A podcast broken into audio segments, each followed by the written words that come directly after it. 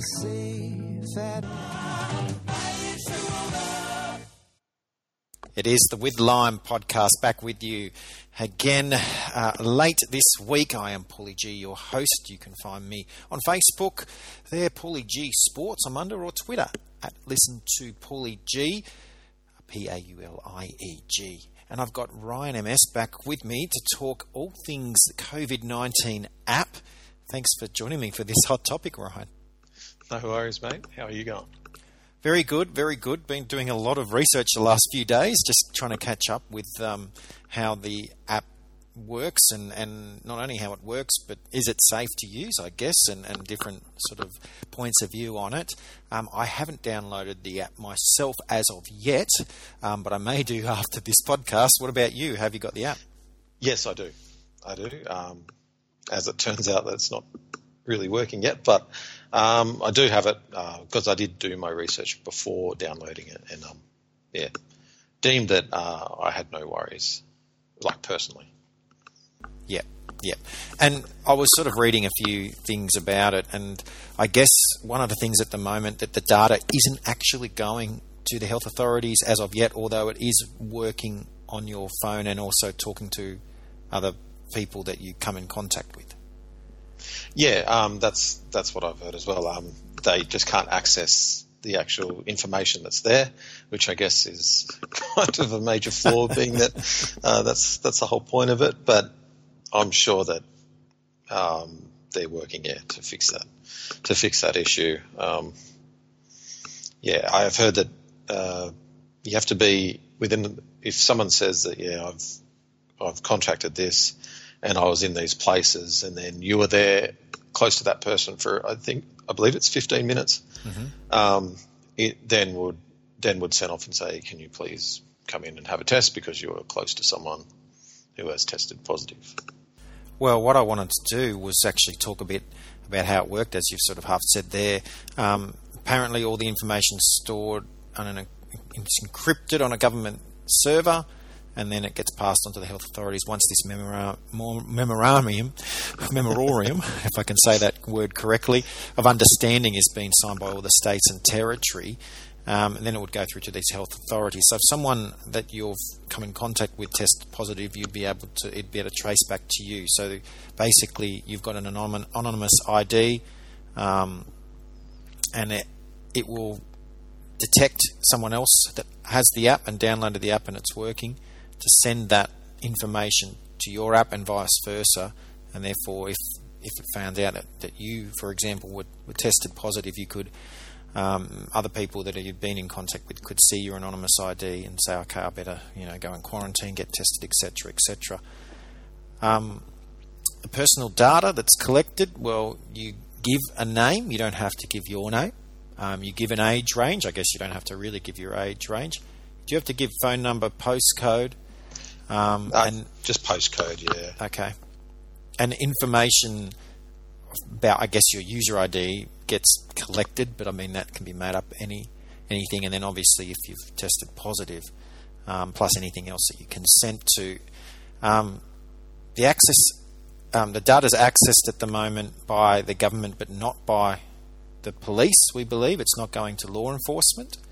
Um, it doesn't necessarily track your location from no, my understanding. Yeah, yeah, exactly. It doesn't track where you've been, um, but it tracks. It, it, it's more when it talks to another app that's been downloaded. Yeah, the Google version so, will ask permission for location information, but apparently that's related to their permissions around Bluetooth in general. It's not yes. actually tracking the location um, specifically in that app.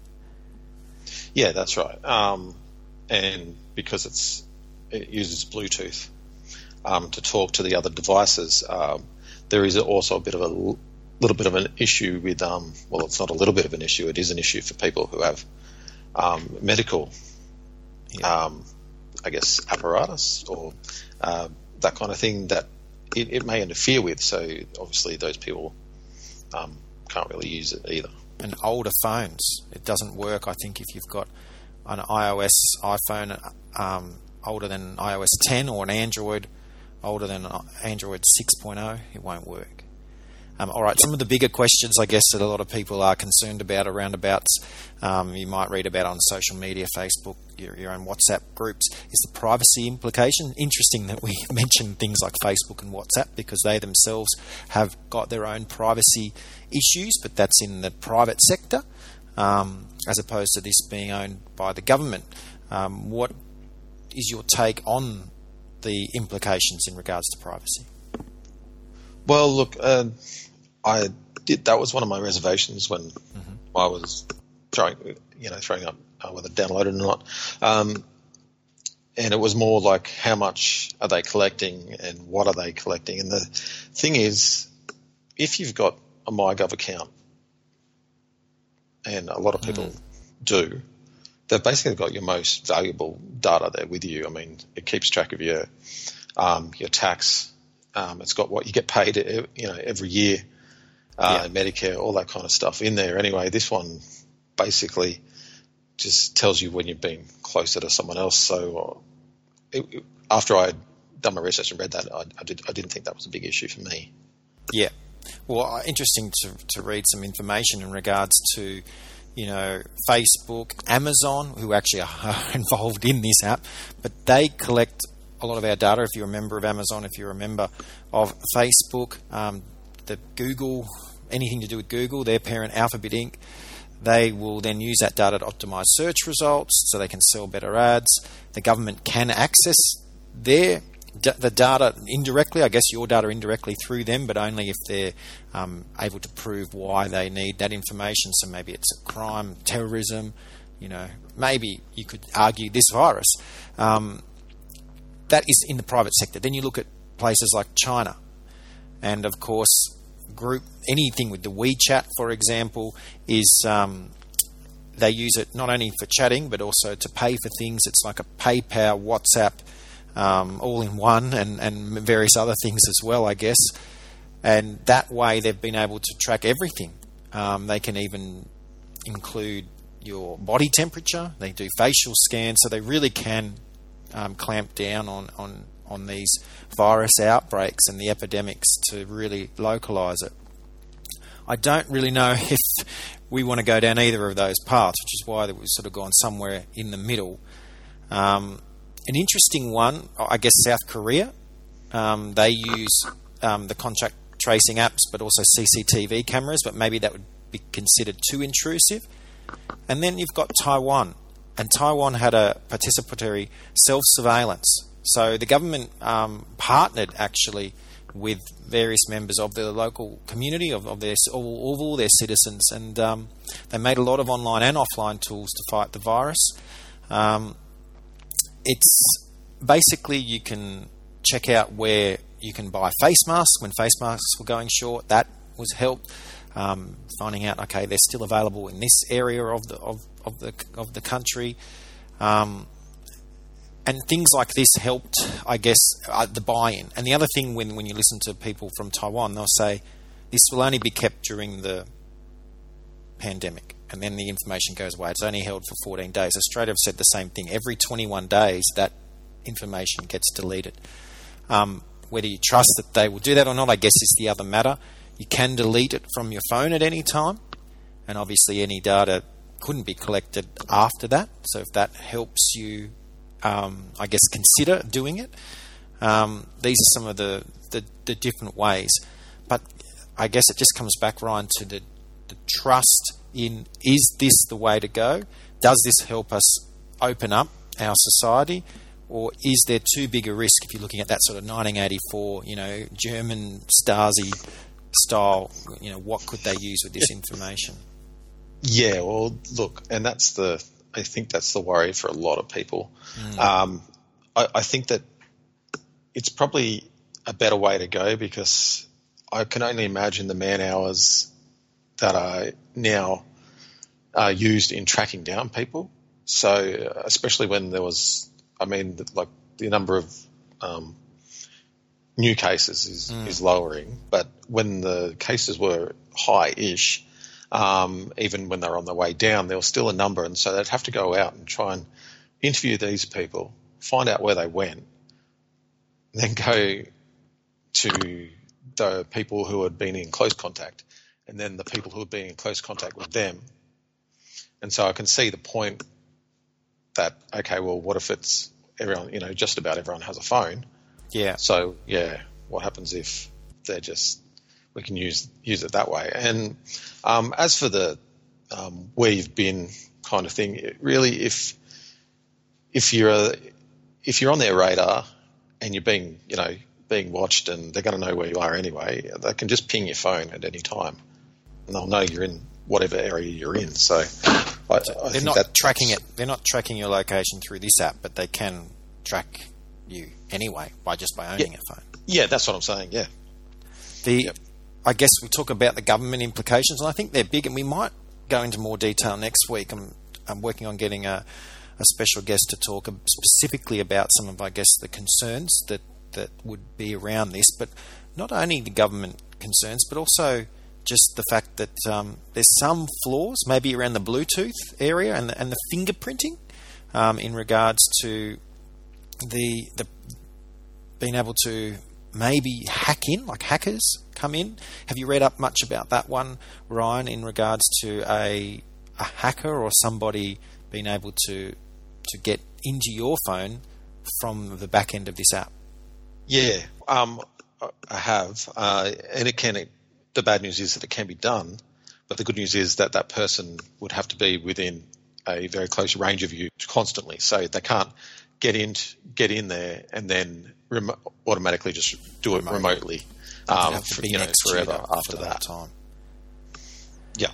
So uh, it's yeah. So it can be done, and but it's a very it's it's a very difficult thing to do, and it's uh, yeah. As I said, proximity kind of eliminates that eliminates that worry that it's going to be remotely uh, that the data is going to be remotely trafficked everywhere else. Yeah. So I guess there are still some concerns. I would like to go in a little bit more detail next week. Um, I'm hoping again I'll be putting it up on Facebook and Twitter. Um, a special guest in regards to just talking about maybe some of the concerns in regards to um, the government having this information and whether they would. Um, in fact, delete it, or are there other examples of things that have happened in this country or other countries where you know this hasn't occurred, and we've we've received evidence that in fact they've been holding on to data or, or surveilling um, people that were at, at the time unknown. I think that would be the most interesting thing to go through. Um, but certainly, as far as this particular app is concerned, downloading it and then deleting it will work. And that's probably a big takeaway from today's show is that if you decided, actually, I'm not feeling safe about this, and you got it off your phone, it's not going to be somehow tracked to you forevermore. It's more what was passed on during that time, and it's not tracking your location. I guess they're the two big takeaways. Yeah, that, that's yeah. I think you summed it up pretty well there. Uh, they are the two main things. I, I think that is the worry, and um, yeah, whether or not um, that changes, and whether or not they have to um, change something um, in the back end of it once they get this the Yeah. data to uh, once they can get the data to to, the um, health healthcare authorities. workers, which which the uh, the bill, the legislation to back this up will be introduced into Parliament this month. Yeah. Um, it will only be health authorities that can access this at, at this current time. Thank you so much, Ryan. What's happening in the world of Haddonfield horror this week? Um, this week uh, we've got a trailer uh, called Dreamland. It stars Stephen McHattie, Henry Rollins, and Juliette Lewis. Oh, wow. And so the synopsis is: On the night of the strangest wedding in cinema history, a grotesque gang, a, gr- a grotesque uh, bot, you know, gang gang Yeah. member hires a stone cold killer to bring the finger of a fading drug-addled jazz legend. Interesting. Sounds pretty wild. Interesting. Um, where can our listeners find you as well in regards to this? Uh, HaddonfieldHorror.com uh, is a website, or Haddonfield H O R um, on Twitter. Excellent. up to date with that. And I'm on Twitter as well at listen to Paulie G P A U L I E G. And now um, look at look to me on Facebook there there with Paulie G Sports. We'll be doing some sports as NRL comes back as well. So look, um, I'm looking forward to that as well. But right now, um, thank you again, Ryan. It's time to say good night. See you later. And uh, we will talk to you again next week. Have a good weekend, everyone, and stay safe out there. Bye for now.